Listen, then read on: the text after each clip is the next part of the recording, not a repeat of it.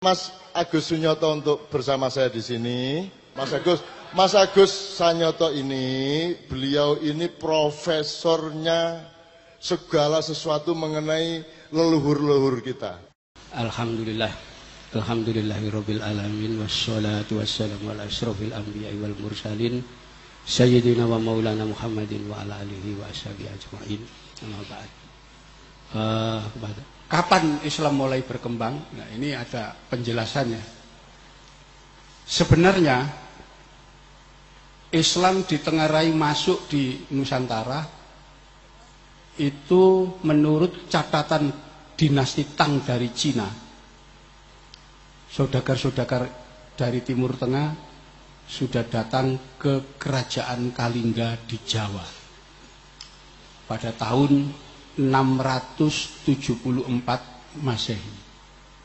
Ya, 674 itu peralihan dari Khalifah Ali bin Abi Thalib ke Umayyah. Jadi sejak awal sudah masuk ke Indonesia. Tetapi disebutkan tidak bisa berkembang. Ya.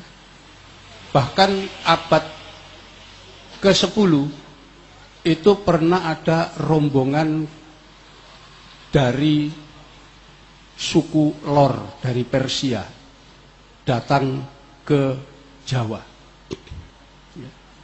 Mereka tinggal di satu tempat yang disebut Loram, yaitu satu tempat di daerah Ngudung atau sekarang Kudus.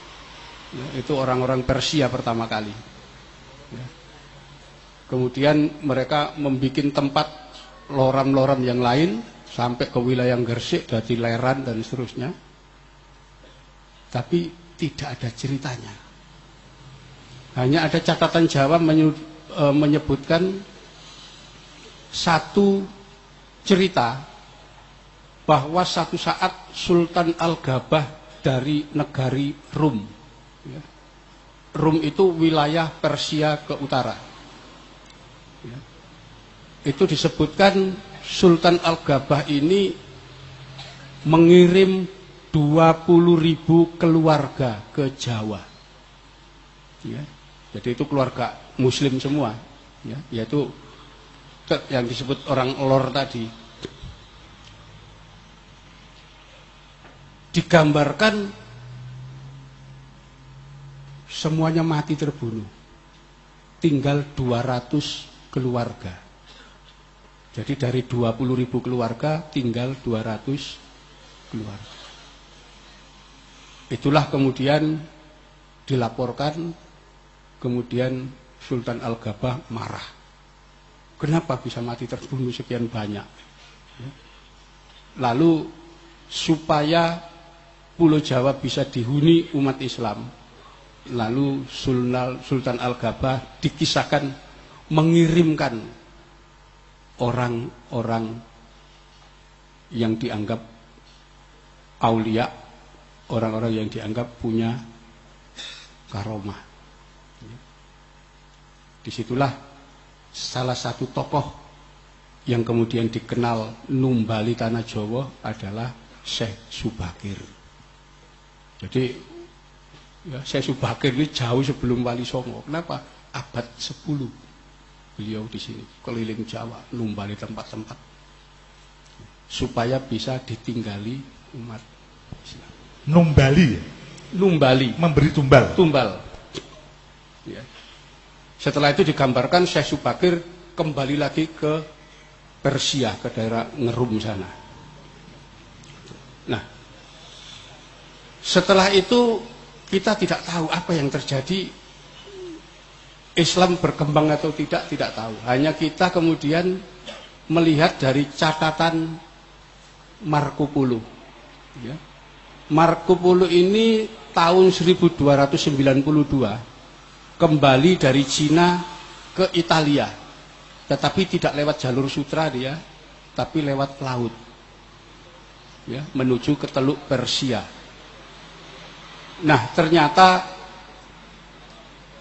dia singgah di sebuah kota pelabuhan namanya Perlak. Ya. ada kerajaan Perlak di sana. Yaitu di Selat Malaka, sekarang daerah Aceh. Marco Polo mencatat bahwa penduduk di kota Perlak itu ada tiga jenis kelompok masyarakat. Yang pertama warga Cina. Ya. Jadi penduduk yang pertama itu warga Cina. Oleh Marco Polo disebut seluruh Cina di perlak beragama Islam. Ya. Yang kedua adalah orang-orang dari Barat, orang-orang Persia. Ya. Semuanya beragama Islam. Dan yang ketiga penduduk pribumi. Menurut catatan Marco Polo, penduduk pribumi menyembah pohon-pohon, menyembah batu, menyembah roh, ya, dan di pedalaman masih makan manusia. Itu tahun 1292. Jadi Cina sudah Muslim, penduduk pribumi belum. Ya. 100 tahun setelah perjalanan Marco Polo, ya, datanglah Laksamana Chenghu ke Jawa. Ya, tahun 1405. Chenghu mencatat ketika singgah di Tuban, dia menemukan ada seribu keluarga Cina Muslim. Ya.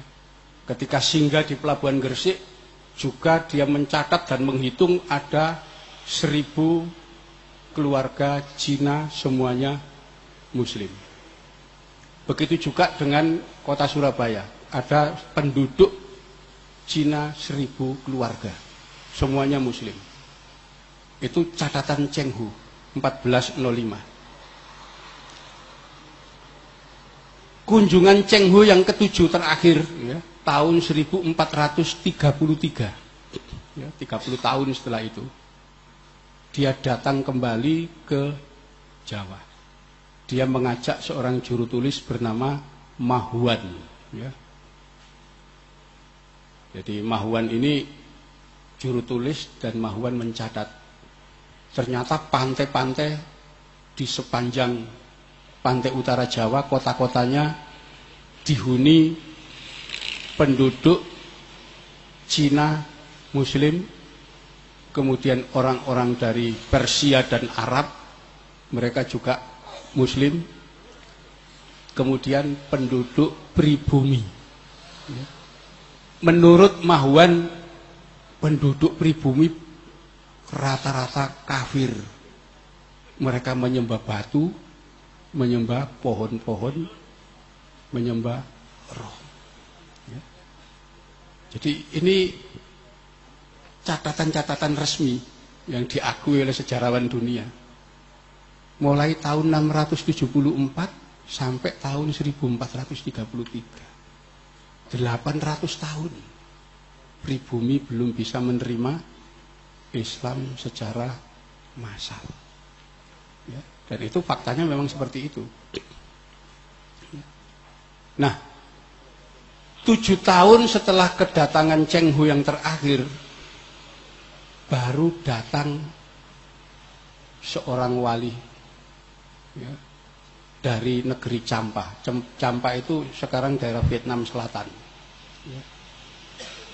Dia datang di sini satu rombongan keluarga, yaitu Syekh Ibrahim Samarkondi dengan dua orang putranya. Ya. Yang pertama Ali Murtado, yang kedua Ali Rohmat. Ya. Beliau singgah di Tuban, di desa Gisik, ya, Gisik Arjo, kecamatan Palang, tinggal di situ. Dan kemudian belum sempat berkembang, beliau meninggal dan dimakamkan di sana. Ya makamnya sampai sekarang masih ada. Lalu putranya berjalan ke Mojopahit. Kenapa? Karena bibinya mereka dikawin Raja Mojopahit.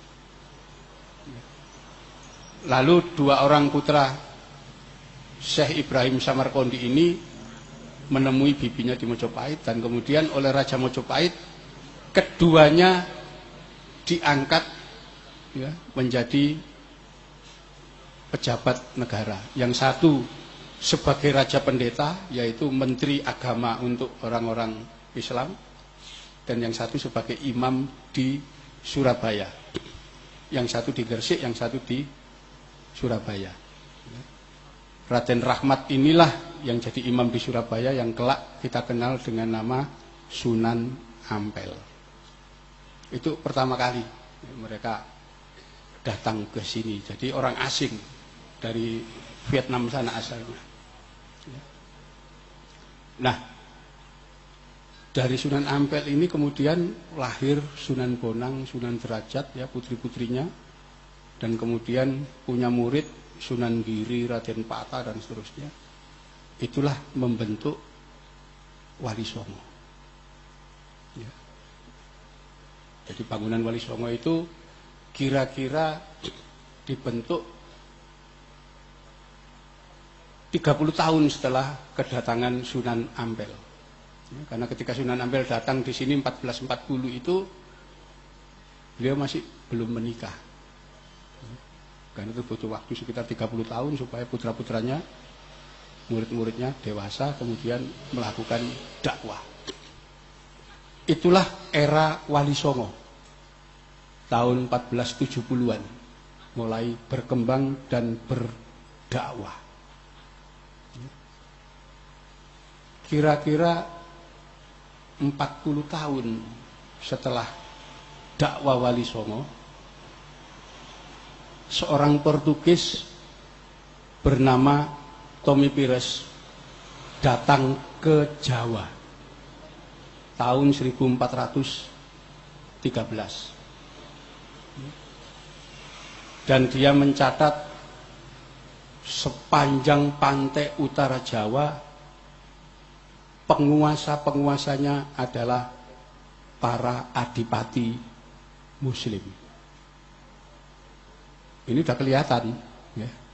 Sebelumnya sepanjang Pantai Utara itu penduduk pribuminya menurut Mahuan kafir. Ya. Tetapi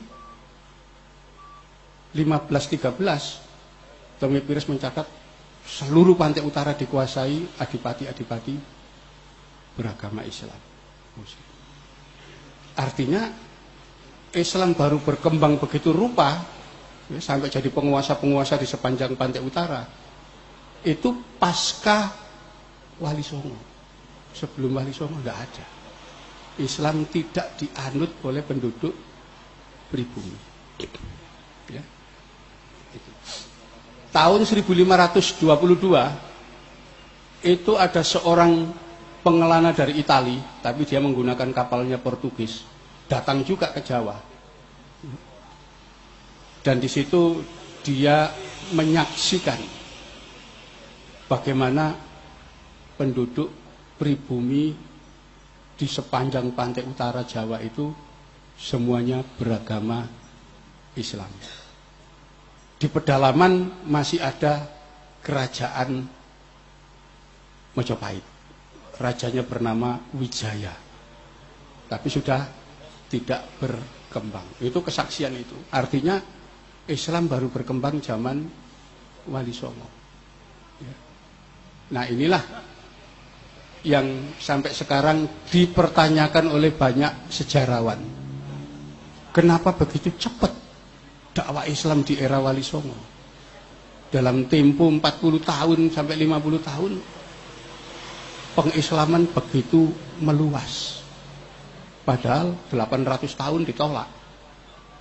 Ya. Apa yang menjadi penyebab itu? Ya, di situ. Bagaimana Islam bisa diterima begitu luas oleh masyarakat pribumi. Ya. Dan inilah yang kita temukan ternyata ada metode-metode dakwah yang dijalankan oleh Wali Songo yang itu menjadi penyebab kenapa Islam begitu cepat bisa diterima. Dan kita juga akan menemukan bahwa pasca kemunduran Mojopahit itu Wali Songo datang dan kemudian dengan berbekal peradaban Mojopahit itu dikembangkan sendiri oleh generasi Wali Songo. Menjadi sebuah peradaban baru yang akarnya dari Mojopahit tapi baru cirinya ciri Islam. Ya di situ. Jadi kita ambil contoh misalnya begini, sampai era Demak, ya, itu masyarakat masih dibagi menjadi dua kelompok besar. Ya, jadi Demak awal itu masyarakat masih dibagi menjadi dua kelompok besar, mengikuti era Mojopahit. Yang pertama adalah kelompok yang disebut golongan Gusti yaitu orang yang tinggal di dalam keraton. Dan yang kedua adalah golongan kawulo. Itu masyarakat di luar keraton. Gusti itu artinya tuan, masyarakat yang di luar keraton disebut kawulo. Kawulo itu artinya budak. Yaitu orang yang tidak punya hak milik apa-apa, dia semuanya milik keraton milik tuannya. Itu struktur itu. Ya. Karena itu masyarakat zaman Mojopahit itu tidak punya hak milik, semua milik kerajaan. Dia hanya hak pakai saja.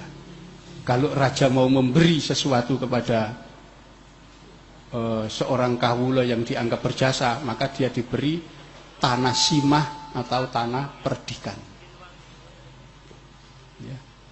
Nah, yang dirintis Wali Songo, ya, terutama gerakan yang dilakukan Syekh Siti Jenar, dan kemudian dengan Sunan Kalijogo juga itu, itu adalah mengubah struktur masyarakat.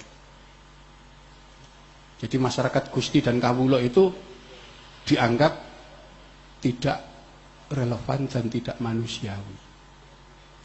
Karena itu digunakanlah struktur masyarakat baru, ya, komunitas baru yang disebut masyarakat. Ya. Diambil dari bahasa Arab musyarakah. Orang yang bekerja sama. Orang yang sederajat dan bekerja sama. Mereka bukan kawulo. Mereka bukan budak, tapi orang merdeka. Itu gerakan pertama Wali Songo itu itu. Itu sebabnya ada perubahan struktural ya, yang esensial dalam struktur yang membedakan antara kawulo dengan masyarakat. Ya. Golongan Gusti itu kalau menyebut kata ganti diri waktu itu dengan kata-kata ulun atau ingsun. Ya. Golongan masyarakat kalau menyebut kata ganti diri itu dengan sebutan kulo atau kawulo. Artinya ya. Orang di Sunda menyebut kata ganti diri dengan abdi. Itu juga budak. Orang di Sumatera menyebut kata ganti diri saya atau sahaya. Artinya juga budak. Orang-orang di Sumatera Barat, di Minang menyebut hamba atau ambu. Budak juga artinya. Itulah zaman Wali Songo diubah. Ya. Gunakan kata ingsun. Ya. Aku, ulun apa boleh. Ya. Awak dan seterusnya. Yang penting tidak mewakili identitas Buddha. Jadi ada perubahan yang sangat signifikan waktu itu. Yaitu lahirnya komunitas di luar keraton yang disebut masyarakat. Istilah baru itu dari bahasa Arab. Sebelum itu tidak ada, tidak dikenal di sini. Ya, silakan dibuka apa kamus bahasa kawi nggak ada itu kata-kata masyarakat. Rakyat rakyat itu baru semua dari bahasa Arab. Zaman Wali Songo itu. Ya. jadi kalau kita hidup di zaman Mojopahit dulu ya kita nggak punya hak milik. Rumah kita tempat itu semuanya rumah milik kerajaan. Ya, kalau kerajaan punya hajat oh mau membangun jembatan bangun candi dia butuh wadal anak dikorbankan ya anaknya kawulo diambil di jadikan korban. Tapi ketika diubah jadi masyarakat, yang melawan mereka ketika anaknya di ya, itu proses awal. Itu zaman Wali Songo, perubahan-perubahan itu. Di situ. Orang Jawa dulu sampai zaman Mojopahit, itu terkenal arogan sekali. Ya. Arogan sekali. Jadi dia prinsipnya itu adigang, adigung, adiguno. Jadi dia merasa bangga kalau sudah menundukkan orang, merendahkan orang dan itu. Karena itu kalau berjalan ini menurut tulisan Antonio Pigafetta, orang Italia yang datang tahun 1522. Tidak ada orang yang sombong kecuali orang Jawa. Kalau dia jalan begitu, ada bangsa lain yang jalan di tempat yang lebih tinggi disuruh turun. Kalau tidak mau turun dibunuh. Ya, jadi itu watak-watak orang Jawa. Karena kalau kita mencari asli bahasa Kawi, bahasa Jawa, kita tidak bakal ketemu istilah kata kalah. Nggak ada. Jadi kalau berselisih, menang atau mati. Nggak ada kalah itu nggak ada. Baru zaman Wali Songo ada istilah ngalah. Ya. Ngalah itu pun bukan dari akar kata kalah, enggak. Ya. Ngalah itu bentukan kata bahasa Jawa. Kalau ngalas itu menuju ke hutan. Ngawang menuju ke awang-awang. Ngalah menuju Gusti Allah. Jadi tawakal. Bukan dari kata kalah. Kalau kalah enggak mau orang dulu. Jadi dibentuk itu. Dikenalkan istilah baru. Sabar. Dari bahasa Arab itu bahasa Jawa gak ada istilah itu. Anda bisa lihat itu bagaimana karakter orang-orang dulu itu udah. Duta aja dari Cina datang ada Kertanegara menyampaikan pesan dari rajanya sudah langsung dilukai dia merasa tersinggung jadi itu karakter orang dulu. Karena itu kata-kata carok yang sekarang digunakan di Madura itu tradisi orang Jawa kuno aslinya. Kenapa? Karena kata-kata carok itu bahasa Kawi. Ya, artinya berkelahi. Ya, di situ. Karena itu tokoh yang namanya Ken Arok itu itu kalau diterjemahkan dalam bahasa Jawa modern pemimpinnya tukang berkelahi. Karena itu uang berkelahi namanya warok. Di Hercules Iya, jadi orang dulu itu udah bisa seperti itu, baru dikenalkan kata sabar zaman Wali Songo. Ya, kata-kata adil, ya, tawadu, sih baru belakangan itu. Sebelum itu tidak dikenal. Ini proses bagaimana orang dakwah zaman dulu. Ya, jadi proses-proses itu. Nah,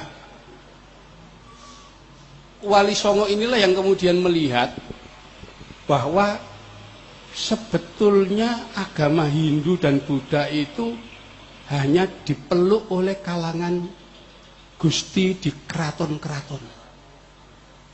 Masyarakat itu secara umum ternyata agamanya bukan Hindu dan bukan Buddha, tapi agama Jawa kuno. Namanya agama kapitayan yaitu memuja sang hyang taya taya itu artinya suwung kosong ya. jadi Tuhannya itu abstrak tidak bisa digambarkan ya karena itu orang-orang itu memberi definisi sang hyang toyo itu dengan definisi sederhana tan keno kinoyo ngopo tidak bisa diapa-apakan. Sang Hyang Taya itu ya dilihat tidak bisa, diraba tidak bisa, dipikir tidak bisa, diangen-angen nggak bisa. Tan kena Itulah awang wung suwung itu dewa tertinggi dari kapitayan. Ya. Itu masih dianut masyarakat. Nah, kekuatan Sang Hyang Taya inilah yang kemudian ada di berbagai tempat. Ya. Ada di apa Watu, Tugu, ya, kemudian ada di Tungkup, di tempat-tempat itu, dan itulah kemudian mereka melakukan sesaji di tempat-tempat itu. Jadi ini agama kuno, yang dalam arkeologi sisa-sisa peninggalan agama Kapitayan itu kita kenal dengan istilah Barat, ya. dolmen, menhir, sarkopagus, macam-macam itu sebetulnya istilah arkeologi untuk menunjukkan bahwa ada agama kuno di sini yang agama kuno itu oleh orang Belanda dinamakan animisme dinamisme ya. Kenapa? Karena memuja pohon-pohon anu. Itulah yang dianggap oleh Mahuan kafir orang non muslim ya. Sebetulnya enggak. Ya. Sebetulnya ada kekuasaan tertinggi di situ. Ya. Karena itu kemudian ini lewat kapitayan inilah kemudian diambil alih oleh Wali Songo. Jadi Wali Songo kita nyebarkan Islam lewat kapitayan. Kenapa? Karena konsep tauhid kapitayan itu sama dengan Islam. Kalau orang-orang menyebut membatasi definisi definisi kapitayan itu dengan tan keno kino opo, maka Allah dalam Islam itu juga disebut laisa kamislihi syai'un. Ya, itu. Di situlah kemudian mulai dikembangkan menyebarkan Islam lewat kapitayan. Karena itu istilah-istilah yang digunakan itu adalah istilah kapitayan. Ya. Misalnya untuk menyembah Tuhan beribadah menyembah Tuhan tidak digunakan istilah sholat tapi sembah yang yang taya menyembah sang yang taya jadi ada proses begitu pendekatan-pendekatan yang tanpa sadar menjadikan orang kemudian masuk ke dalam agama Islam uh, Islam yang dikembangkan di sini karena menggunakan kapitayan maka istilah-istilah yang digunakan juga istilah kapitayan. Salah satu tempat ibadah kapitayan itu disebut sanggar. Sanggar itu bangunan empat persegi, kemudian pada dindingnya itu ada lubangnya, ada lubang kosong, yaitu simbol dari Sang Hyang Taya. Jadi mereka tidak mengenal arca atau patung-patung nggak ada yang ada adalah lubang kosong di dinding. Sanggar itulah yang oleh Wali Songo digunakan untuk sembahyang juga. Tetapi untuk membedakan sanggar itu disebut dengan nama langgar. Jadi langgar sampai sekarang bentuknya tetap kayak kapitayan. Ada ya lubang mihrabnya itu di dalam. Itu sebetulnya warisan kapitayan. Termasuk beduk itu warisan kapitayan. Tidak ada Islam itu beduk itu aslinya. Ya, tapi kapitayan. Di sini. Istilah-istilah yang digunakan kapitayan. Karena itu ada ibadah tidak makan mulai pagi sampai malam. Wali Songo sudah jangan pakai istilah Islam saum orang gak ngerti. Istilah kapitayan upawasa. Ya upawasa jadi puasa. Ya. di kapitayan itu ada ajaran begitu. Jadi ada upacara puasa yang disebut dinopitu ya. Artinya puasa hari tujuh ya. Yang dimaksud hari tujuh ini adalah puasa pada hari kedua dan hari kelima. Orang yang melaksanakan puasa hari kedua dan kelima itu nilainya sama dengan puasa tujuh hari. Itu sudah langsung ditangkap aja sama Wali Songo. Ya sudah, dijalankan aja poso dino pitu ini. Kenapa? Hari kedua itu Senin, hari kelima itu Kemis. Ya sudah, jalankan aja. Sama kok. Ya dicarikan kesamaan-kesamaan itu. Proses itu. Ya, karena itu istilah-istilah itu istilah lokal sekali. Itu yang menurut Gus Dur mempribumikan Islam. Sebetulnya itu menggunakan agama lama, kapitayan. Ya, di situ. Karena itu ada tumpeng macam-macam itu perangkat orang-orang kapitayan melakukan sesaji. Ya. Tidak dihilangkan sama Wali Songo, biar aja. Masyarakat awam masih menjalankan itu. Ya. Itu pengaruh-pengaruh. Ya. Sementara Wali Songo sendiri kan asalnya dari Campa. Itu juga membawa pengaruh tradisi keagamaan. Ya, di situ. Salah satu contoh Salah satu contoh tradisi keagamaan asal Campa. Itu yang membedakan dengan tradisi sebelum Islam di sini. Jadi pada masa zaman Mojopahit itu kalau ada seseorang meninggal dunia, dia diperingati 12 tahun setelah kematiannya. Namanya upacara strada.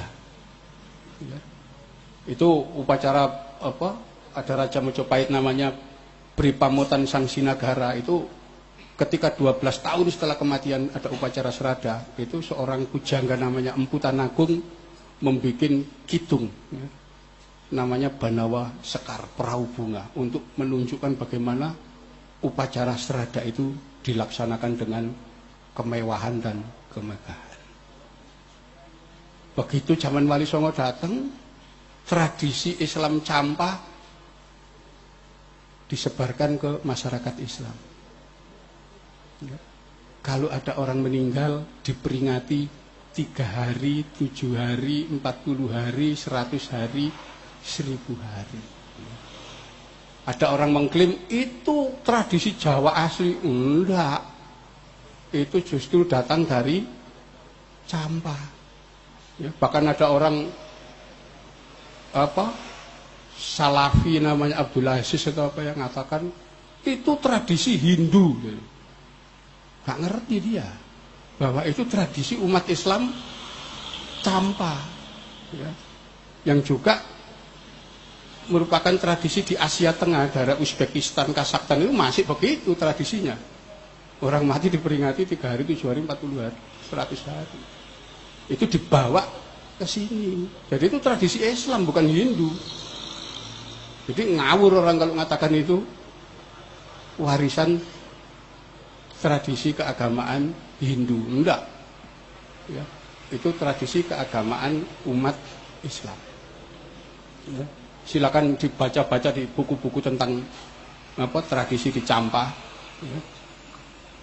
Itu semua akan muncul di situ. Ya. Bahkan pengaruh dari Campa ini juga kelihatan dari banyak aspek. Ya.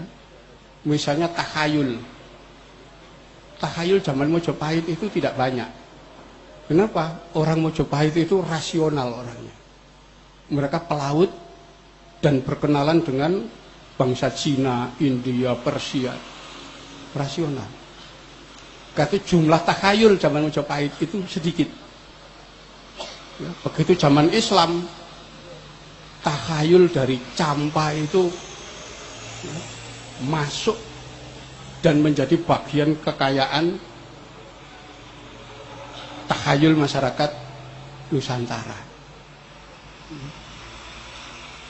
Jadi kalau misalnya uh, di Mojopahit itu ada pisaca, ya, semacam raksasa penjaga hutan, ada perkasaan, ya, ada uil itu roh penunggu candi, ya, ada Banaspati, hanya beberapa kira-kira sebelas ya.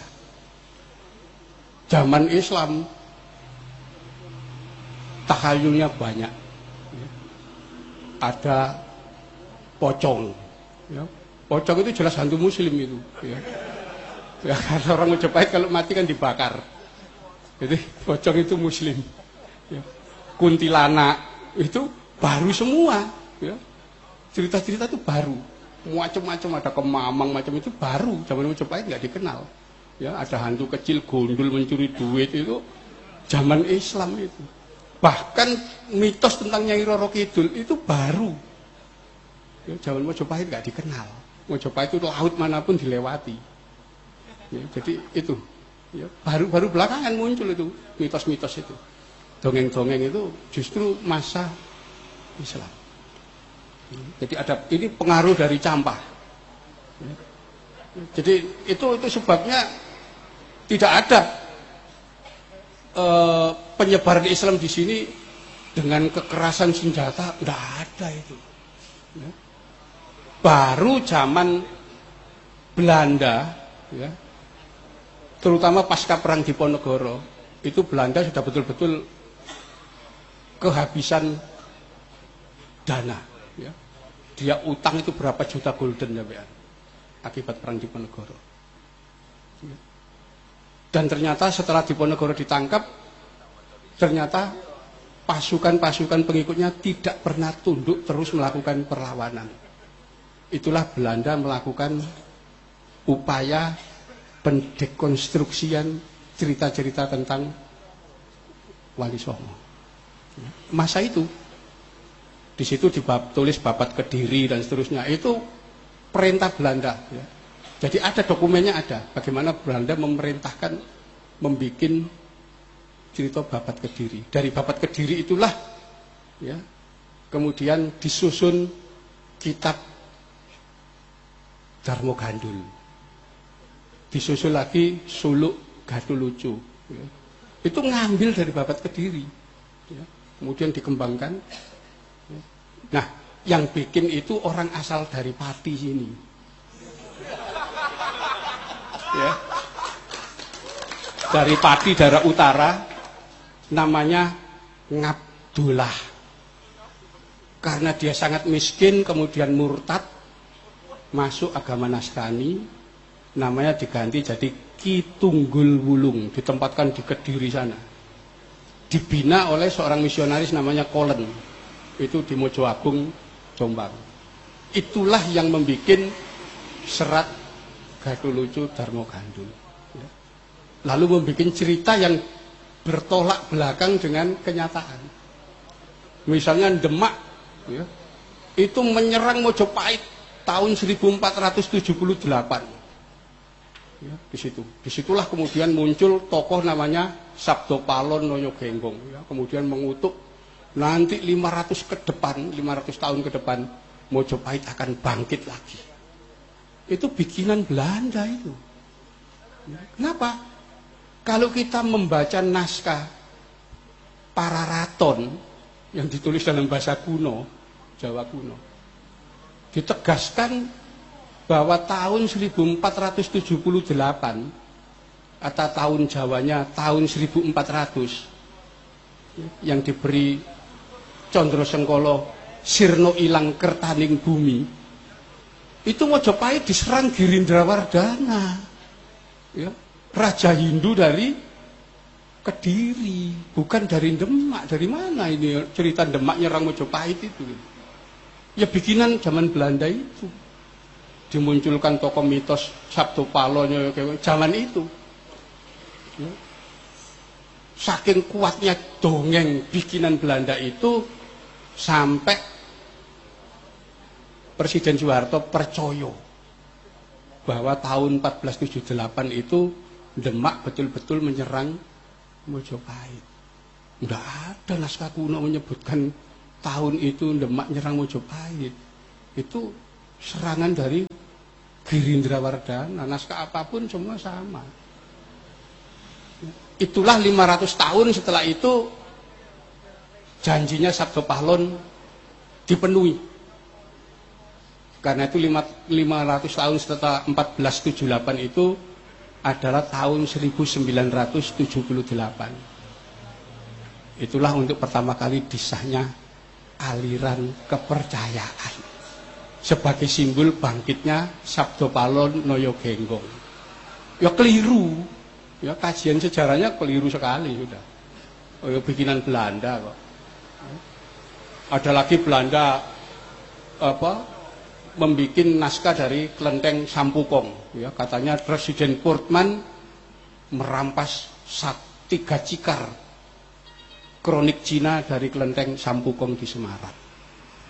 Kemudian ternyata setelah tiga naskah yang apa tiga cikar tadi dibaca itu menyebutkan Wali Songo itu semuanya adalah orang-orang Cina Sunan Ampel itu namanya Bong Suiho ya namanya macam-macam Sunan Kalijogo juga orang Cina.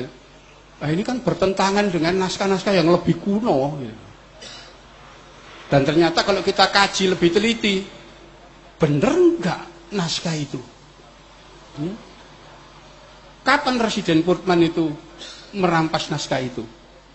Ternyata kalau kita lihat dari Almanak Van Nederland Indi, ya, di mana Almanak Van Nederland Indi ini menyebutkan seluruh jajaran pejabat pemerintah kolonial.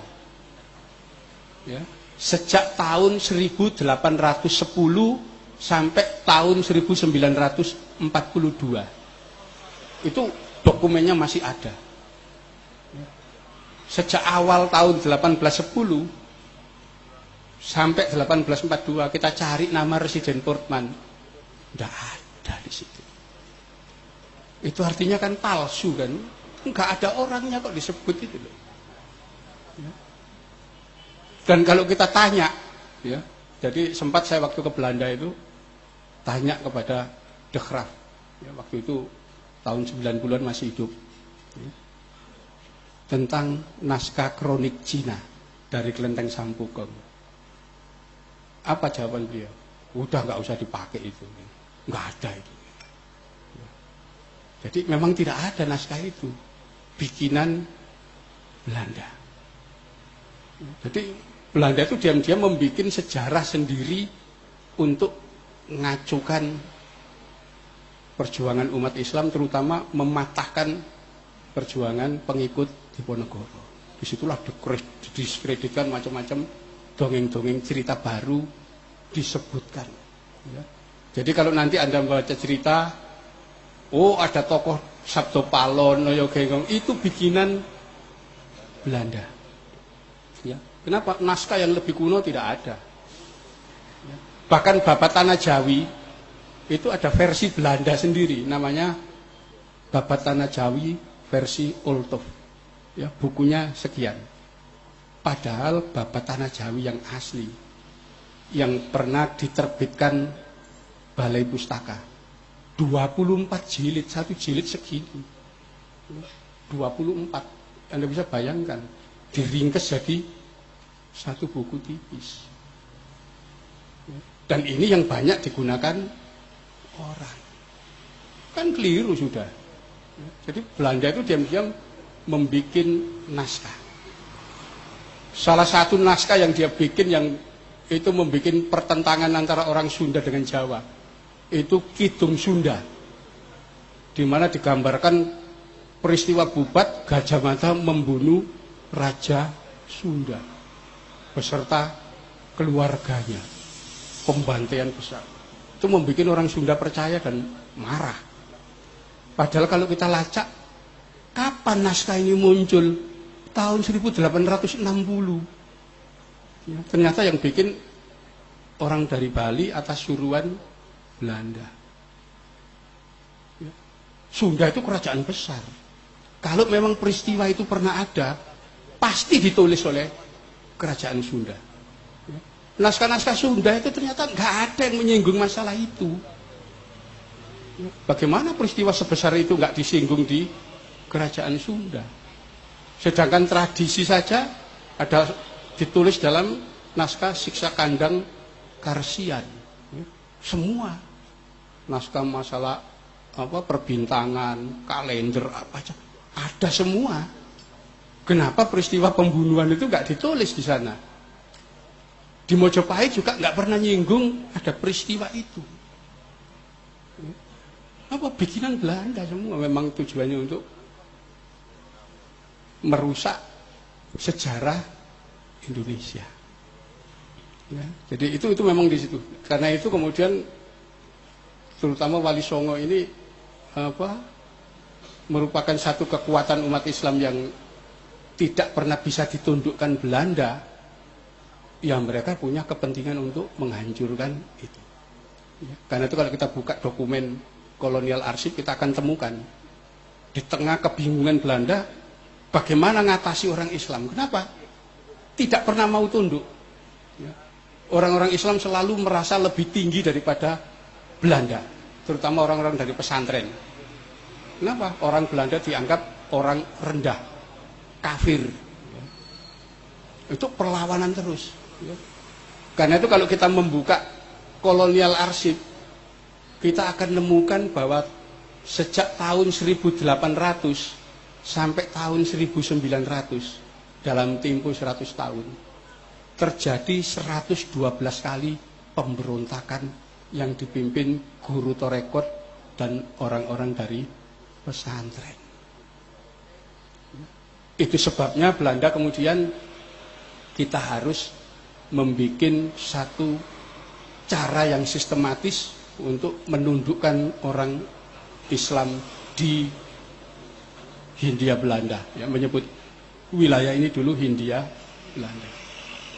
Itulah tahun 4, 1848 ya, pasca perang Diponegoro Belanda membuat peraturan perundang-undangan yang dinamakan Burgerlijk Wetboek ya WB BW ya. Di mana dia menempatkan orang kulit putih itu pada tempat paling atas, warga negara kelas 1. Warga negara kelas 2 adalah orang timur asing, yaitu Cina, India, Arab. Ya.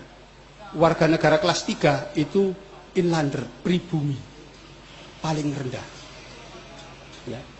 Itu sudah dibikinkan hukum mereka kalau warga negara kelas 1 dan 2 ini melakukan pelanggaran maka hukumnya adalah bergelap wetbook. Ya. jadi buku eh, apa eh, KUHP yang berdasarkan keadilan. Mereka diadili di tempat namanya RVJ Rat van Justisi pengadilan untuk keadilan. Warga negara pribumi yang kelas 3 itu dibikinkan KUHP namanya HIR Person Inland Reclaimment ya. KUHP untuk pribumi kalau pribumi melakukan kesalahan tempat pengadilannya bukan di RVG ya, bukan di Ratvan Justisi tapi di tempat namanya Landrat ya. pengadilan untuk pribumi sekolah juga begitu di pagi ya. nah ini ternyata mereka punya prinsip perlawanan Islam itu baru bisa ditundukkan kalau anak-anaknya orang Islam dijadikan manusia modern. Caranya bagaimana? Kirim ke sekolah anaknya orang-orang Islam. Mereka nanti akan kita tundukkan secara sistematis. Ini proses penaklukan baru lewat sekolah. Sementara pesantren resisten menolak sekolah. Malah menggunakan kiai-kiai itu alasan tasabuh, mengambil satu hadis mantasabah kaumin bahwa minhum. Tidak mau meniru Belanda. Tidak boleh mengirim anak-anak ke sekolah. Cukup ke pesantren itu perlawanan resisten betul ya. Yang sampai Belanda itu. Ya. Nah dari sekolah inilah memang orang jadi modern akhirnya. Muncullah organisasi baru, Serikat Dagang Islam. Kemudian berubah menjadi Serikat Islam. Ya. Ada organisasi Islam modern Muhammadiyah. Ya. 1912 sama dengan SI. Ya. Kemudian muncul lagi Persis muncul lagi al-irsyad. Orang-orang yang berpikiran modern semua. Nah, yang di pesantren ya dituduh tradisional, primitif, gak maju. Itu tempatnya bid'ah, kurafat, tahayul, penyakit TBC. Ya. Itulah akhirnya melakukan pertahanan orang-orang dari pesantren itu sampai belakangan membentuk Nahdlatul Ulama tahun 26 terakhir proses itu. Nah, lewat orang-orang yang dididik di sekolah itulah Belanda melakukan penundukan terhadap anak-anaknya orang Islam. Karena itu jangan heran kalau partai komunis itu lahirnya dari organisasi Islam. Serikat Islam itu pecah jadi dua, ya. Islam SI merah dan SI hijau. SI merah inilah kemudian jadi Serikat Rakyat, kemudian pada bulan Mei tahun 1920 menjadi PKI Partai Komunis Indonesia. Proses itu berlangsung terus. Jadi itu proses itu. Karena itu ada usaha eh, apa, pendistorsian sejarah itu akarnya pasti tidak akan lepas dari naskah-naskah bikinan Belanda pasca perang Diponegoro. Itu kelihatan sekali, dokumennya masih ada. Semua terlihat. Jadi itu. Nah, warisan Wali Songo itu kemudian terputus ya. Terputus ketika kalangan pesantren mulai meninggalkan tulisan Jawa. Ya, jadi zaman Wali Songo itu semua naskah ditulis dalam aksara Jawa. Nah, ketika abad 17-18, ya, terutama ketika terusan Suez dibuka dan orang sering haji ke sana, maka pengaruh Timur Tengah mulai muncul. Itulah mulai berkembang tulisan pegon dan seterusnya yang selama itu tidak begitu apa berkembang tahu-tahu oh jadi mainstream di pesantren dan orang tidak lagi bisa membaca tulisan Jawa akhirnya tidak terwarisi warisan besar Wali Songo bahkan ada anggapan kalau tradisi yang sifatnya kayak wayang dan seterusnya itu bukan Islam. Itu terjadi proses itu. Ya. Itulah akhirnya umat Islam di sini betul-betul terputus dari warisan Warisongo. Padahal kalau kita melihat Warisongo luar biasa sebetulnya. Peradaban baru pasca Mojopahit itu peradaban warisan Warisongo. Ya. Misalnya kita lihat dalam teknologi, ya, yang berkaitan dengan metalurgi, peleburan besi dan baja. Zaman Mojopahit itu orang bisa membuat pusaka, ya, keris, tombak, panah dan seterusnya, bahkan membuat barunastra itu semacam torpedo air. Ya. Jadi seperti panah besar gitu, itu kalau ditembakkan dari laut itu kena kapal, kapal itu bisa jebol. Ya. Kenapa? Karena ujungnya dibikin dari besi. Tapi sebatas itu. Begitu zaman Wali Songo, kerajaan Demak itu mampu memproduksi meriam-meriam ukuran besar. Dan semua diekspor ya, ke Malaka, ya, ke Pasai. Bahkan sebagian zaman Oda Obunaga dibeli Jepang. Jadi Jepang itu beli meriam dari Demak dulu. Ya. Nah, fakta ini justru saya dapat dari catatan Portugis. Jadi Portugis waktu menaklukkan pelabuhan Malaka, Bandar Malaka itu, Dalbuquerque itu memperoleh petunjuk dari anak buahnya bahwa benteng Malaka dilengkapi oleh meriam-meriam ukuran besar yang didatangkan dari Jawa. Padahal Portugis baru datang itu dari Eropa. Ya, di situ. Karena itu ketika mendekat itu kapal Portugis itu rusak, mundur dia. Itu Bener. Jadi sampai sekarang itu sisa-sisanya masih ada.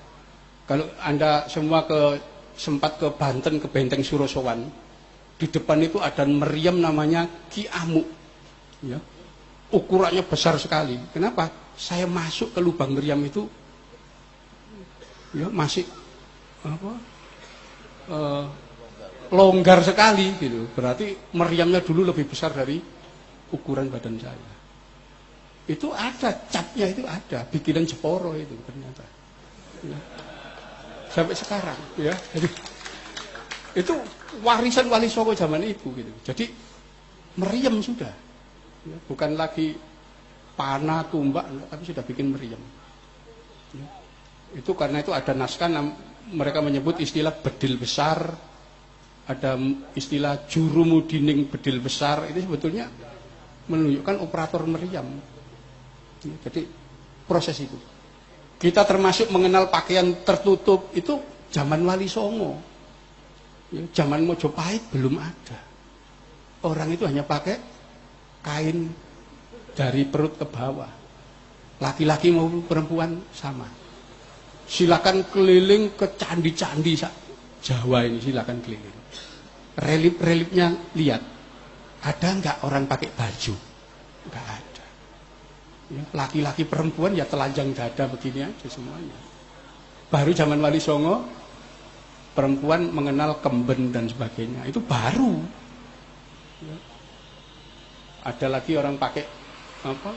Baju surjan, lurik macam baru zaman mentaran. Sebelum itu enggak ada. Jadi peradaban zaman Wali Songo itu luar biasa. Bagaimana membangun seni pertunjukan yang namanya wayang. Zaman Mojopahit enggak ada wayang itu. Gamelan begini-begini, ini zaman Mojopahit ada, tapi yang bonang, ya, saron, gong aja nggak ada. Ya. Itu baru semua bikinan Wali Songo.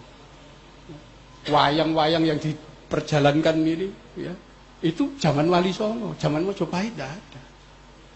Ya, zaman Mojopahit itu adanya wayang beber. Jadi dari kertas gitu digambar, kemudian dalang bercerita. Ceritanya cerita Panji. Ya. Nah itulah kemudian Wali Songo mensosialisasikan cerita Mahabharata dan Ramayana lewat seni pertunjukan Nah, akhirnya kita menemukan bahwa ternyata Wali Songo itu sudah melakukan perombakan total dari cerita Mahabharata dan Ramayana versi India. Ya, diubah. Ya. Jadi zaman Wali Songo misalnya begini, versi yang asli India, Pendowo itu punya satu istri ya, namanya Drupadi. Ya, itu artinya Drupadi ini suaminya lima orang, Pandowo. Poliandri. Oleh Wali Songo diubah. Ya. Drupadi ini istrinya Yudhistira, saudara Pandawa yang paling tua. Lalu digambarkan Werkudara, Bima, ya. itu istrinya Arimbi. Ya, kawin lagi dengan Dewi Nogogini, ya, punya anak Ontorejo dan Ontoseno, seterusnya. Arjuna juga begitu, ya, punya istri banyak. Digambarkan Pendowo itu poligami semua. Itu versi wali. ya. ya. Versi aslinya itu ya poliandri. Ya. Gitu. Ramayana, Anoman. Anoman itu bapaknya dua. Ya. Kesari, Raja Maliawan, dan Dewa Bayu. Di situ. Digambarkan semua. Tapi kemudian digambarkan bahwa oleh Wali Songo Anoman itu anaknya Dewa Bayu. Ini. Jadi seperti itu diubah, banyak diubah oleh Wali Songo untuk tauhid. Bahkan Wali Songo membuat silsilah bahwa dewa-dewa itu sebetulnya keturunan Nabi Adam. itu kita bisa lihat pakem pewayangan Ringgit Purwa itu di Pustaka Raja Purwa di Surakarta itu pakem untuk para dalang. Ya, jadi pakem yang digunakan dalang-dalang di Jawa itu semua bikinan Wali Songo yang beda sekali dengan versi aslinya India. Ya. Jadi Ramayana dan Mahabharata itu sudah dikenal sejak zaman Mataram kuno. Tetapi sebagai kakawin, ya, yaitu karya sastra yang hanya diketahui orang-orang di keraton, masyarakat tidak tahu. Ya. Itulah oleh Wali Songo dijadikan tontonan yang masyarakat bisa paham. Ternyata orang buta huruf pun kalau melihat wayang bisa paham dia. Itulah apa sosialisasi dakwah Islam lewat pertunjukan wayang, termasuk tadi seni apa lagu-lagu uh, ilir-ilir dan seterusnya itu kas sastra itu muncul zaman Wali Songo. Jadi zaman Mojopahit itu hanya ada dua jenis yaitu kakawin itu dari kawia-kawia Sansekerta sana India jadi kakawin dan kidung itu. Zaman Wali Songo ada tembang, tembang gede tembang tengahan, tembang alit. Dan kemudian berkembang pula di daerah pesisir tembang mocopat. Ya, itu zaman Wali Songo, zaman Mojopahit tidak ada. Ya. Ini yang masyarakat semua bisa. Kalau dulu yang namanya kakawin sama kidung, kalau bukan pujangga sastrawan, nggak bisa. Ya. Bahkan kemudian muncul siiran-siiran itu itu itu zaman Wali Songo semua era itu. Jadi masyarakat betul-betul apa e, dakwah itu ke bawah. Nah itulah yang yang apa kalau kita lihat dakwah kenapa begitu cepat Wali Songo karena apa menggunakan apa yang sudah ada kemudian di apa diformulasi dan sampai bisa diterima oleh masyarakat. Contoh misalnya begini. Uh, selamatan, ya kenduren. Dari mana akarnya itu? Ya. Itu sebetulnya kreasi Sunan Bonang, ya, yang kemudian dikembangkan oleh wali yang lain juga. Jadi ada agama Tantrayana yang dianut oleh raja-raja di Nusantara. Ya, dengan sektenya namanya Bairawa Tantra. Itu mereka agama yang memuja Dewi Bumi, Durga, Dewi Kali, Dewi Pertiwi dipuja. Mereka ini kalau melakukan ritual ibadah itu membuat lingkaran di tempat namanya kesetra. Setra. Ya yang terbesar setra di Mojopahit namanya setra laya. Ya, setra laya itu yang sekarang orang-orang nyebut troloyo dan sebetulnya dari kata-kata setroloyo. Lingkaran ini ya, itu disebut upacara panca makara. Upacara panca makara atau lebih lazim disebut molimo, 5M. Mamsya, matsya, madya, maituna, mudra. Mamsa itu daging, matsya itu ikan, ya ikan yang hidup di air. Madya itu arak minuman keras, maituna itu seksual. Dan mudra ini semedi. Jadi dalam upacara mereka, mereka membentuk lingkaran. Laki-laki perempuan, laki-laki perempuan dalam keadaan telanjang. Di tengah-tengahnya ada makanan yang terbuat dari daging, mamsa, ikan, matsya, minuman keras, madya. Ya. Itu mereka makan. Setelah selesai, mereka melakukan maituna, bersetubuh rame-rame. Setelah nafsu perut dan nafsu syahwat terlampiaskan, dalam keadaan tanpa nafsu, mereka melakukan semedi. Itu upacara molimo. Ya, Kenapa dulu wali melarang jangan menjalani molimo yang dimaksud upacara itu.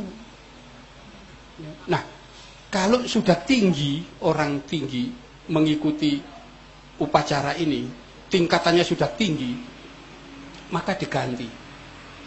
Mamsya itu dari daging hewan diganti jadi daging manusia. Ya. Matsya ya, dari ikan-ikan biasa diganti ikan suro, ikan hiu. Ya. Madya dari arak diganti menjadi darah manusia. Itu upacara untuk tingkat tinggi. Ya. Nah, kalau kebetulan nanti ke Jakarta dan ke Museum Nasional, di sana kita akan ketemu tokoh Aditya Warman, ya, berdiri ya, sekitar 3 meter tingginya. Dia berdiri di atas tumpukan tengkorak-tengkorak. Beliau itu adalah pendeta Bhairawa Tantra, pengamal ajaran Molimo. Ya, itu. Ya. Beliau diambil dari batu prasasti Surawasu di sana. Batunya masih ada, tidak bisa diangkut ke museum. Kenapa?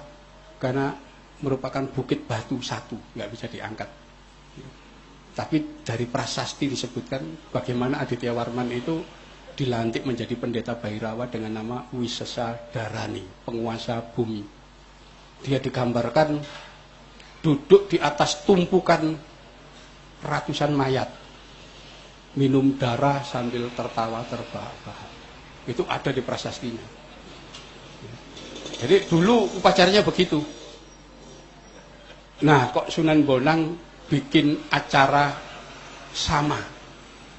Ya, jadi Sunan Bonang itu pernah masuk daerah Kediri di pedalaman, itu pusatnya Bhairawa Tantra. Sampai sekarang Kabupaten Kediri di Jawa Timur, semboyannya Canda Birawa. Kenapa? Ya pusatnya Bhairawa di sana. Sunan Bonang masuk ke wilayah Kediri, tapi dia tinggal di baratnya sungai di daerah Kabupaten Nganjuk, di desa namanya Singkal. Di situlah kemudian beliau mengadakan upacara serupa.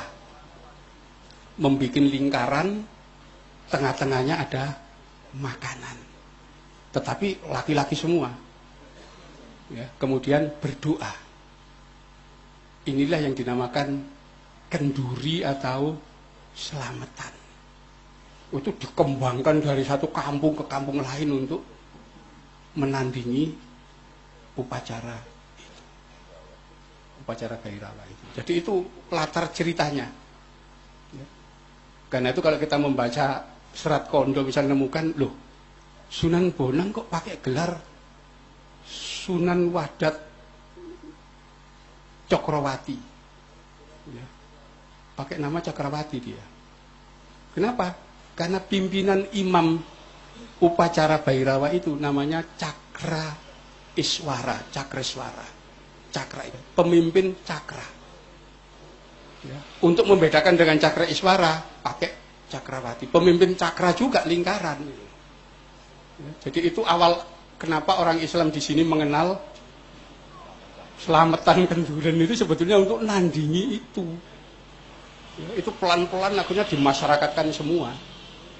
Itu awal-awal di daerah pedalaman sana, orang sudah disebut Islam, kalau sudah baca syahadat, khitan selamatan, sudah Islam. Pak, di daerah pedalaman dulu begitu, kenapa?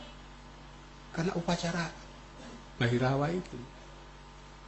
Nah itulah akhirnya karena orang tidak paham dengan sejarah apa dari mana asal usul kata-kata molimo kemudian belakangan orang nyebut Oh itu larangan main, madat, minum, madon ya kan, maling dan sebagainya. Sebetulnya enggak, sebetulnya upacara itu. Jadi itu wali-wali dulu tidak melarang, tapi bikin tandingan sampai akhirnya belakangan menang. Ya, karena orang siapa mau anaknya diculik dijadikan korban di situ kan, orang kan menolak juga. Ya. Jadi kenapa? Ya anaknya masyarakat yang dijadikan korban di situ. Karena mereka lebih baik ikut selamatan supaya selamat. Itu, itu pola dakwah Wali Songo kayak begitu. Ya, jadi itu. Jadi ada banyak yang tidak dilakukan dengan cara kekerasan. Itulah bagaimana cara Wali Songo mengislamkan penduduk pulau Jawa dan kemudian berkembang ke pulau-pulau sekitar. Ya. Itu sebabnya saya pribadi merasa tidak ridho, tidak rela kalau perjuangan Wali Songo itu kemudian apa? Mau disingkirkan. Ya. Dinafikan seolah-olah itu dongeng, itu enggak ada. Faktanya ada. Ya. Itu sebabnya kemudian saya ya dengan segala kemampuan nyusun buku Atlas Wali Songo. Ya, itu mengumpulkan data arkeologi bahwa toko ini ada, bukan dongeng. Kenapa prasasti-prasastinya ada? peninggal-peninggalan ada. Karena itu di buku Atlas Wali Songo itu yang memberi pengantar Profesor Mundarjito itu arkeolog. Ya. Jadi memang sejarah, iya memang Wali Songo harus diakui ada. Jangan dianggap bahwa itu dongeng.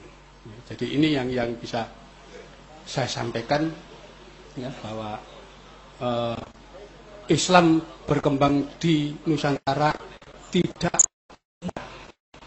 ada jeda 800 tahun sejak kedatangan awal sampai kedatangan wali 800 tahun nggak bisa diterima orang di sini tidak ada satupun bukti sejarah yang mengindikasikan Islam pernah dianut secara massal oleh masyarakat selama kurun waktu 800 tahun sejak tahun 674 sampai kedatangan Sunan Ampel tahun 1440. Jadi 800 tahun itu masa kosong. Islam tidak dianut secara massal. Baru setelah zaman Wali Songo itu itu fakta sejarah ya. Kita harus mengakui bahwa ya memang pasca Wali Songo baru Islam berkembang luas. Karena itu yang kita warisi itu adalah Islam warisan Wali Songo yang sekarang ini. Saya kira itu mudah-mudahan nanti apa kita apa uh, bisa memiliki pandangan yang baru bahwa tentang keberadaan Wali Songo beserta ajarannya yang sampai saat ini masih dijalankan oleh sebagian besar umat Islam di Indonesia ya, dan mungkin nanti uh, Romo Kiai akan memberikan tambahan-tambahan tentang apa, apa bagaimana dakwah Islam yang ya, dan bagaimana mempertahankan dari pengaruh-pengaruh yang ingin merongrong ini. Ya. Monggo kan silakan. Ya. MUI kurang gayan ya. Monggo Gus, jenengan. Iya. uh, jadi sebetulnya begini. Uh, Wali Songo itu mentauhidkan masyarakat yang waktu itu belum Islam itu memang lebih kepada usaha-usaha seperti Rasulullah ketika masih di Mekah. Ya. Jadi tidak bicara soal fikih. Jadi lebih banyak tauhid. Ya. Seperti tadi digambarkan ungkapan-ungkapan, ekspresi orang nyebut apa Allah dan seterusnya itu apa eh, satu fenomena baru yang itu berkembang zaman Islam. Sebelum itu enggak ada. Sampai ada satu kata-kata ketika orang Islam itu menemui satu hal yang tidak menyenangkan, musibah, itu ada kata-kata baru yang itu enggak ada dalam bahasa Jawa. Yaitu kata-kata nemu belahi dari kata-kata bilahi itu. Ya, nggak ada tuh bahasa Jawa itu nggak ada kata-kata itu. Jadi semua itu dari Allah. Ya, jadi ya harus diterima. Itu, itu jadi kosa kata pun diolah demikian kata-kata ngalah. Kamus Jawa itu enggak ada kata-kata kalah itu. Kan itu kalau orang berebut sesuatu, bertengkar, dia menang atau mati. Ya. Itu sebabnya Mojopahit runtuh itu ketika terjadi perebutan kekuasaan. Enggak ada istilah kalah. Menang atau mati. Kenapa? Kosa kata kalah itu enggak ada dalam bahasa Jawa. Termasuk kata-kata sabar, enggak ada. Ya, itu baru bahasa Arab sabar itu. Ya, jadi diambil oleh wali dimasukkan supaya orang apa eh, punya rasa sabar menahan diri. Orang dulu enggak. Ya. Suka perang, suka menumpahkan darah, suka seperti itu. Jadi orang Jawa itu menurut kesaksian apa eh, Antonio Pigafetta bangsa paling arogan yang pernah dia temui. Ya. Suka membunuh, gampang membunuh, apalagi kalau sudah melakukan amuk. Nah itu, apa ada hubungannya dengan amuk sekarang itu? Iya, amuk itu itu ciri khas di sini. Ya. It- asli Itu aslinya metu nih amuk itu ya? Iya. Itu sebabnya ketika Bali diserang Belanda, oh mereka melakukan puputan akhir. ya. Perang puputan, bunuh-bunuhan itu. Jadi semua keluarganya, anak istrinya dikumpulkan, kemudian dibunuh semua. Lalu dia perang sampai mati. Itu khas karakter abu orang-orang di sini. Ya. Nah, setelah Wali Songo datang, mulai ada perubahan. Ya. Mulai mengenal istilah ngalah. Ya. Ngalah itu bentukan dari kata-kata menuju, ngawang menuju alang, awang-awang. Ya. Ngalas menuju alas, ngalah menuju Gusti Allah. Itu mulai dikenal prinsip Jawa. Tiga hal yang kemudian ujungnya tetap ngalah, ngalih, ngamuk. Itu kemudian dipegang jadi pegangan orang Jawa. Jadi orang Jawa zaman wali itu sudah mengenal tiga hal. Jadi pertama dia ngadepi masalah wis ngalah. Masih ditekan dia ngalih. Tapi kalau sudah ngalih ditekan ngamuk. itu problem baru. ya. Ini ini prinsip yang yang yang dikembangkan itu karena itu kan kita selalu menemukan fakta-fakta berkaitan dengan ngamuknya orang-orang setiap mengalami keruntuhan kekuasaan. Dan bahasa Inggris itu kan ambil dari sini amuk itu. Ngamuk ya. Jadi kalau kita buka ensiklopedi apa psikologi, kita akan nemukan kata-kata di situ. Amuk itu kata dari Indonesia. Amuk. Indonesia itu paling unik. Ya, kalau kita baca ensiklopedi psikologi loh, ketemu. Tidak ada bangsa di dunia yang kesurupan massal kecuali orang Indonesia. Enggak ada itu orang kita. Unik Indonesia itu. Ya. Belum pernah saya lihat di televisi, oh siswa di Saudi Arabia. Ya. Kesurupan massal, nggak ada itu. Di Inggris, Amerika, nggak pernah ada.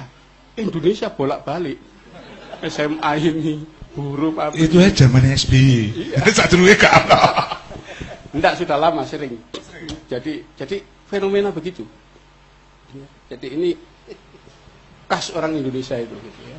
Jadi sering kali antara logika Barat dengan logika masyarakat itu gak nyambung. Ya, Misalnya apa? Orang kalau mau pinter itu harus belajar. Kalau mau ujian akhir nasional, ya harus mempelajari soal-soal. Itu logika barat. Logika orang sini enggak. Supaya lulus ujian nasional, pensinya dikumpulkan di Sowok Kiai. Ya lulus ya. itu logika dari mana itu gitu ya? Itu enggak bisa. Jadi memang itu khas di di sini ada sesuatu yang ya istighosa, siaro kubur rame-rame. Itu fenomena yang di luar logika barat. Ya. Itu itu sebabnya eh, Australia itu tahun 2012 kemarin kerjasama dengan UIN Malik Ibrahim Malang itu meneliti resistensi orang-orang Islam menghadapi program globalisasi. Mereka heran kenapa tidak berubah ya, di Indonesia ini. Globalisasi harusnya orang itu sudah meninggalkan segala yang sifatnya lokal, tradisional, itu masih ada di sini. Bahkan ketika mereka diajak turun melihat fakta loh di pesantren ini ternyata kiai-kiai itu ngajar menggunakan bahasa Jawa. Ya. Apa tidak ada pesantren ngajar bahasa Indonesia? Enggak, wong kitabnya masih bahasa Jawa semua. Tafsir Quran Jalalain Bilugotil Jawi itu ya bahasa Jawa. Santri bicara dengan kiai pakai bahasa Indonesia apalagi bahasa bahasa Inggris. Itu dianggap sulh adab. Masih bahasa Jawa itu heran orang-orang Australia itu. Ternyata masih lokal masih kuat. Itu artinya program globalisasi untuk menghilangkan semua identitas lokal. Di Indonesia gagal mereka. Kenapa? Masih ada resistensi orang-orang yang mempertahankan lokalitas. Di situ. Jadi ini diteliti betul. Jadi ini memang memang ciri di Indonesia kayak begitu. Jadi rupanya globalisasi nggak jalan di sini. Hanya sebagian aja mempengaruhi tapi loyal lokalitas itu masih sangat kuat, tidak terpengaruh. Ini ya. Bahkan apa Profesor Greg Barton datang ikut waktu itu. Ya. Bahkan ketika apa uh, ada dosen di sana juga, Dokter Johnson namanya. Dia tanya kepada Kiai, kenapa Kiai mengajar masih dalam bahasa Jawa? Kenapa tidak ditingkatkan padahal semua sudah bahasa Inggris dan seterusnya? Ya kiainya kan tidak bisa jawab. Ya. Kenapa? Ya memang tradisinya seperti itu.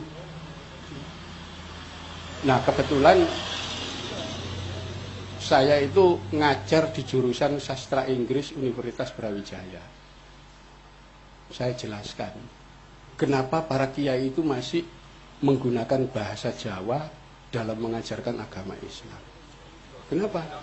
Karena kalau agama Islam itu diajarkan pakai bahasa Inggris, bahasa Inggris itu bahasa yang sangat sederhana. Tidak mampu menafsirkan semua kosakata yang ada dalam Al-Quran maupun hadis. Bahasa Jawa itu bahasa yang sangat kaya, yang sangat kompleks. Wah, rupanya dia tersinggung. dia tersinggung. Bagaimana Anda mengatakan bahasa Jawa, bahasa yang sangat luas kompleks dan bisa menjadi bahasa keilmuan. Padahal faktanya selama ini Inggris. Enggak. Saya katakan bahwa Inggris itu bahasa yang sangat sederhana. Saya ambil contoh, coba Anda lihat itu. Ya, itu sawah di depan. Yang warnanya kuning itu, orang Inggris menyebut apa? Rice. Orang di sini menyebut itu pari atau pantun. Ya.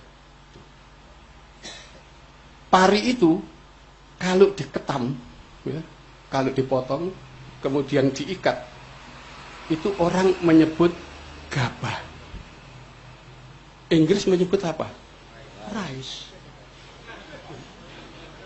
Gabah itu kalau diambil satu biji, itu namanya las. Inggris menyebut apa? Rice. Gabah kalau dikupas itu namanya beras atau was. Inggris menyebut apa? Ya rice.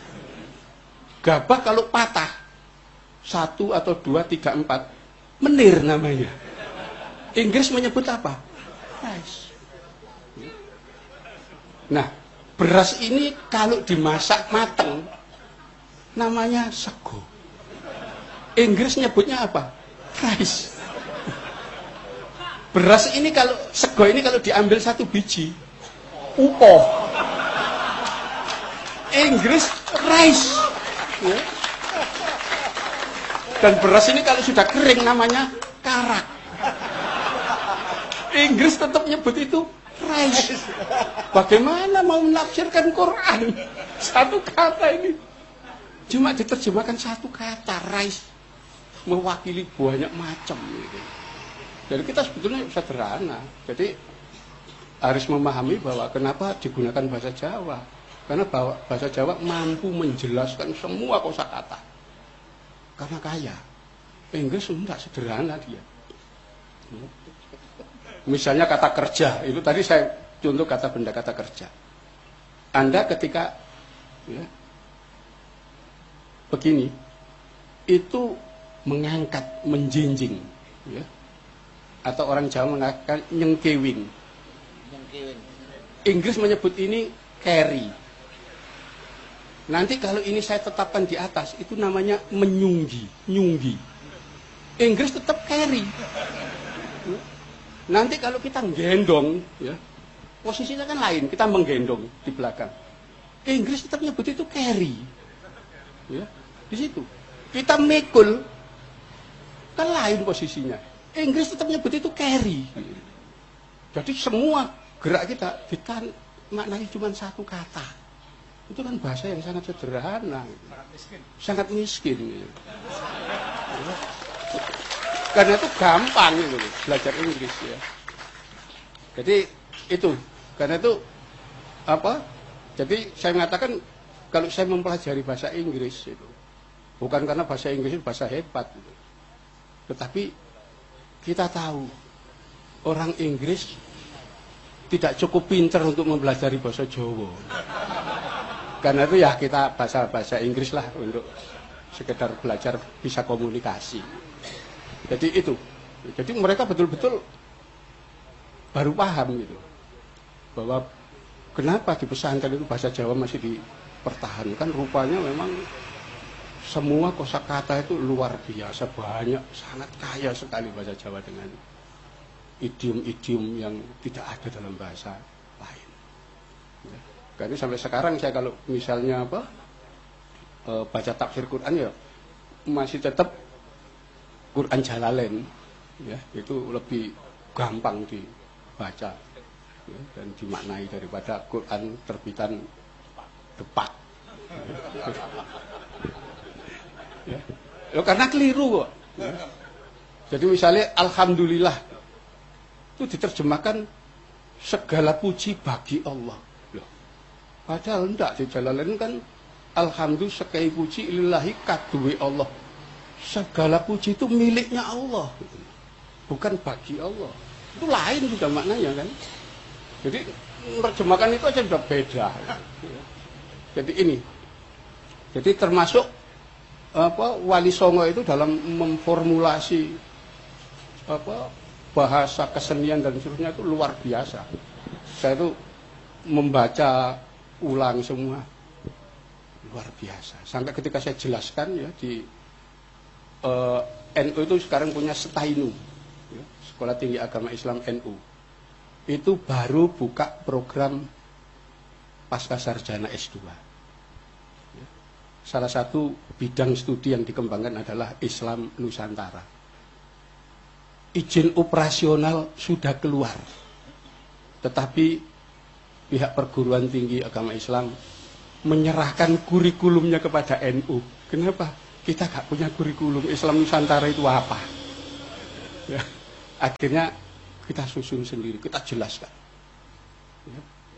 Ketika kita jelaskan apa Islam Nusantara yaitu Islam yang dibangun Wali Songo. Komentarnya Pak Said Akil, saya itu ketua PBNU. Ternyata bukan apa-apa dibanding Wali Songo. Itu tulus beliau mengatakan begitu. Ya, jadi memang bukan apa-apa. Ya, memang luar biasa memang. ya. di situ itu jujur beliau katakan di waktu rapat itu seperti itu. Ya memang. Ya. Kita bisa membayangkan bagaimana Sunan Kalijogo, Sunan Giri, Sunan Bonang itu mensiasati eh, larangan dalam Islam menggambar makhluk hidup. Timur Tengah kan sudah jelas. Untuk menghindari larangan menggambar makhluk hidup, mereka mengembangkan kaligrafi, kemudian seni yang sifatnya geometrik. Ya. Ini enggak. Ya. menggambar dekoratif ya, wayang. Disebut manusia nggak bisa. Ya. Kenapa? Karena tidak memenuhi standar gambar manusia. Ukuran proporsional nggak sama. Tetapi ketika dia dimainkan, orang mengasumsikan, oh ini manusia ini. Ya, itu luar biasa itu. Ya. Jadi kita kalau melihat bagaimana bentuk mata menggambarkan ini, oh, luar biasa sudah. Ya. Bahkan yang dikembangkan itu ada namanya ilmu visionomi. Ya. Visionomi itu dalam uh, pengetahuan di sini itu disebut ilmu katurangan. Ya, ilmu katurangan itu ada. Ya. Nah, bahasa Inggrisnya visionomi. Visionomi baru dikembangkan di Inggris 1960 ya, sampai sekarang. Nah, katurangan sudah dikembangkan zaman Wali Songo. Jadi, oh orang kalau bentuk keningnya seperti ini, alisnya seperti ini, pasti suka selingkuh orang ini. Bentuk hidungnya begini, wah kalau ngomong bohong. Ya orang ini suka menipu orang. Itu bentuk fisiknya ada ilmu fisiologi. Baru dipelajari Inggris 1960. Dikembangkan Wali Songo ilmu katurangan. Karena itu disusun dalam primbon kan ada. Ya, kalau milih perempuan jangan yang wajahnya seperti ini. Anu. Karena apa? Tidak setia. Anu itu ada. Jadi visionomi ilmu itu, ya, itu luar biasa itu baru sekarang dipelajari di Inggris sudah ketinggalan 400 tahun kita lebih dulu jadi banyak pengembangan yang dikembangkan waktu itu ya. termasuk gamelan-gamelan ini semua ya. karena itu kalau dalam segi fikih ada yang mengatakan nggak boleh musik itu haram musik itu ya. itu sebetulnya klaim-klaim orang-orang yang apa belakangan ini muncul. Ya. Kalau gamelan seperti ini, musik-musik itu dilarang, kita tanya, bagaimana dengan rebana di Arab sana? Karena mereka kan musik juga itu kan. Nah, ternyata tidak dilarang, sama-sama musiknya. Itu juga sama dengan ketika orang mengharamkan rokok rokok haram. Lah, kalau kita rokok memang haram, kita tanya bagaimana sisa? Sisa itu rokok Arab yang disedot pakai anu itu Haram atau enggak? Karena di Mekah kan banyak orang jual anunya sisa itu. Ya, di Madinah itu. Ternyata enggak haram. Terus apa bedanya haram dan tidak? Jadi sering kali kita mempertanyakan itu. Seringkali tidak konsisten juga orang. Ya. Nah itulah apa eh, pengembangan Islam lewat seni itu suatu karya yang luar biasa yang ya, sampai sekarang tidak ada tandingannya. Kalau kemudian gamelan kita anggap haram karena dianggap bukan seni Islam loh. Ini yang nyipta Wali Songo zaman Mojopahit nggak ada ini. Dan nanti kita akan menyesal. Kenapa? Karena di Amerika tiap negara bagian itu pasti punya grup gamelan. Jadi ada 52 negara bagian itu punya 52 gamelan. Bahkan di beberapa negara seperti di Arizona pelajaran ekstra untuk anak-anak SMA. Dan nanti kalau Amerika punya gamelan di sana kita nggak bisa nabu gamelan, nggak bisa apa-apa nanti marah-marah. Oh, itu asalnya Indonesia diklaim Amerika.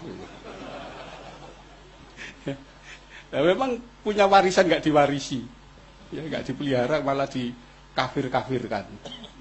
Itu kan susah, gitu, ya. Jadi ini peradaban besar, ya.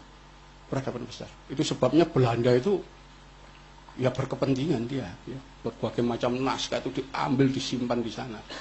Jadi sekarang ini kalau orang mau jadi doktor ya, jurusan sastra Jawa. Harus kuliah di Leiden. di sini tidak ada. Ya kan aneh. Jurusan sastra Jawa kok ngambilnya di Belanda itu loh. Ya. Jawanya di sini. Gitu. Tapi kenapa? Karena semua naskah di sana, semua di sana. Jadi harus ngambil di sana. Itu kerugian besar itu. Ya. Dan kebanyakan umat Islam sekarang tidak mampu lagi mewarisi Wali Songo. Kenapa? Karena pengetahuan tentang bahasa Jawa hilang. Banyak yang tidak bisa bahasa. Padahal Wali Songo dulu menulis semua dengan aksara Jawa. Jadi tembang-tembang, suluk wujil, macam-macam itu ditulis dalam aksara Jawa. Ilmu pengobatan, usada, dan seterusnya ya, ilmu perbintangan, kalender dan seterusnya dibikin sampai diformulasikan Sultan Agung itu kalender Jawa dengan kalender Hijriyah disatukan. Kenapa bisa? Karena kalender Jawa itu kalender Komariah berdasarkan bulan. Hijriyah juga berdasarkan bulan. Itu disatukan. Ya. Jadi formulasi itu. Dan itu kita sampai sekarang sulit ya untuk mengubah kalender hasil formulasi yang dilakukan Sultan Agung. Kenapa?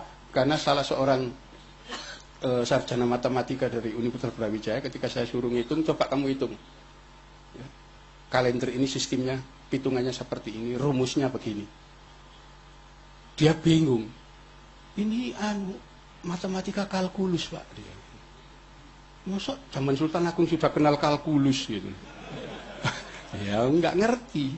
Kan kalkulus baru aja kan. Tapi ternyata sudah jadi rumus zaman dulu sudah digunakan itu. Jadi memang luar biasa. Jadi orang-orang dulu ya itu melahirkan peradaban besar sampai mengislamkan orang sedemikian rupa tanpa apa menitikkan setetes darah pun itu sudah karya yang luar biasa. Karena itu kita bisa mengatakan bahwa Wali Songo dalam dakwanya telah berhasil mengislamkan Nusantara ribuan orang jadi mayoritas. Tetapi sekarang mulai muncul kelompok-kelompok orang yang malah apa? Tidak membuat umat Islam mayoritas, tapi menjadi umat Islam minoritas. Kenapa? Kalau dulu katakan umat Islam jumlahnya 90 persen. Sekarang 85 persen. Ya, kelompok-kelompok yang menganggap pembaharu ini ya, yang mau mem, me, membawa Islam ke yang asli ini mengatakan enggak. Umat Islam cuman jumlahnya 0,1 persen. Tidak sampai satu juta. Kok bisa begitu? Iya yang lain kan bukan Islam. Yang Islam cuma saya dan kelompok saya. Ini malah mengkafirkan orang Islam. Ya, jadi ini yang terjadi sekarang kayak begitu. Ya, jadi kalau wali dulu mengislamkan banyak orang, sekarang malah mengkafirkan orang yang sudah Islam.